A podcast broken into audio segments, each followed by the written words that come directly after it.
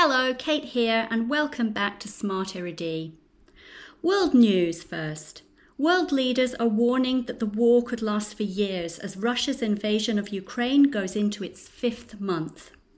President Zelensky believes it's Russia's aim to destroy the entire Donbas region, and he has asked for more weapons from the West to try and defend his country. Russia is continuing to destroy infrastructure and housing, with many civilians trapped inside buildings. There are fears that Moscow is planning a fresh assault in Kharkiv, Ukraine's second city, as European leaders continue to argue with their MPs over the provision of arms and the increasing cost of energy. Business news now. Well, it's another bad week for Elon Musk, with his new Tesla factories in Germany and the United States losing billions of dollars due to battery shortages and supply disruptions in China. COVID lockdowns in Shanghai have made it difficult for manufacturers to operate, and Musk has been warning of job cuts for weeks. Since the factories were opened earlier this year, there has been a lot of expense and practically no output. The site will be closed again soon for a fortnight for upgrading works that will enable it to produce its goal of 22,000 cars a week.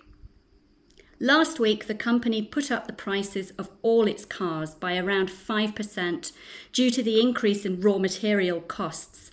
And they are planning to cut the global workforce as Musk has a super bad feeling about the economy.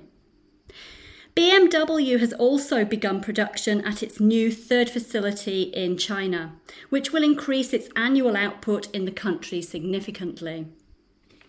Musk is still involved in a $44 billion takeover bid for social media company Twitter, and he's hinted at potential job cuts if the bid is successful, which seems to depend on data he has requested regarding fake accounts.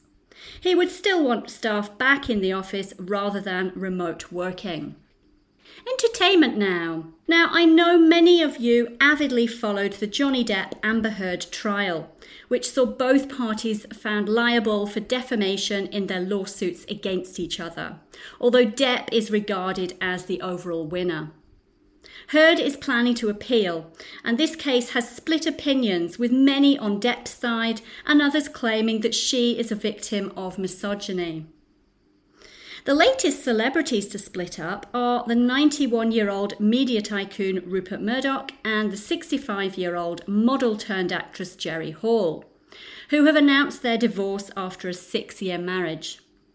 This will be Murdoch's fourth divorce and Hall's first, as her previous wedding ceremony to Mick Jagger apparently wasn't legally binding. Sports now.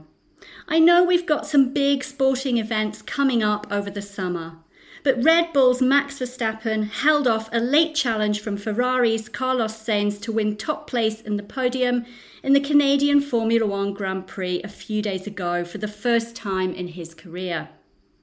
They started the final 15 laps very close, but Verstappen held on despite older tyres.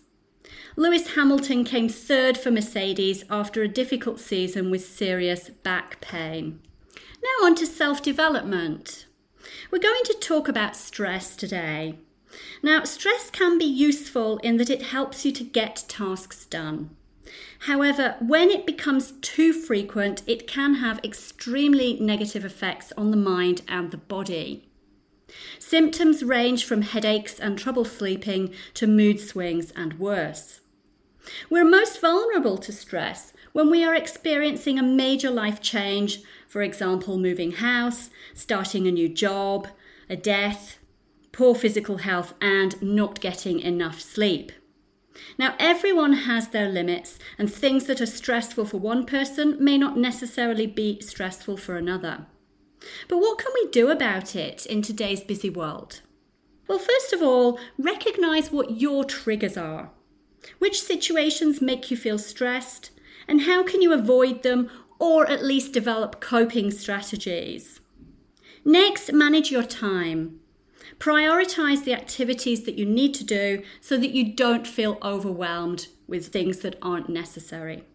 Practice relaxation techniques such as deep breathing and meditation. Now, I'm a complete meditation convert. I do a 10 minute mini meditation every morning, and I also use it if I'm experiencing moments of stress or anxiety. I've really noticed a difference over time, but the key is regularity, making it part of your daily routine. Make time for exercise. Go for a walk, ride a bike, join a dance class, do yoga, anything that you enjoy. Nowadays, there are so many options from just being outside in nature, going to the gym or swimming pool, or even finding an exercise app on your phone. It releases stress relieving hormones, and whilst it can be difficult to get started, afterwards you really do feel better. Make sure you get enough time for yourself. Now, this can be tough with a job and a family, but it's essential to do something that you enjoy, whether it's reading a book, getting a massage, or taking a long bath. Eat well. Here in Europe, we have great fresh quality ingredients and the Mediterranean diet. And you can even try growing your own fruit and veg in your garden or on your balcony. Make sure you get enough sleep. This is so important. And again, meditation can provide tips on how to fall asleep or go back to sleep if you keep waking up during the night, worrying about what you need to do the next day. Talk to someone. It could be a family member, a friend, or if you prefer an outside view, a counsellor or a coach. Talk to your boss or your HR manager if you're struggling at work. Take things one day at a time. Well, that's all now from Smart Erudit. Remember to check out the vocabulary on Super Brian as always, and I'll talk to you soon. Take care now.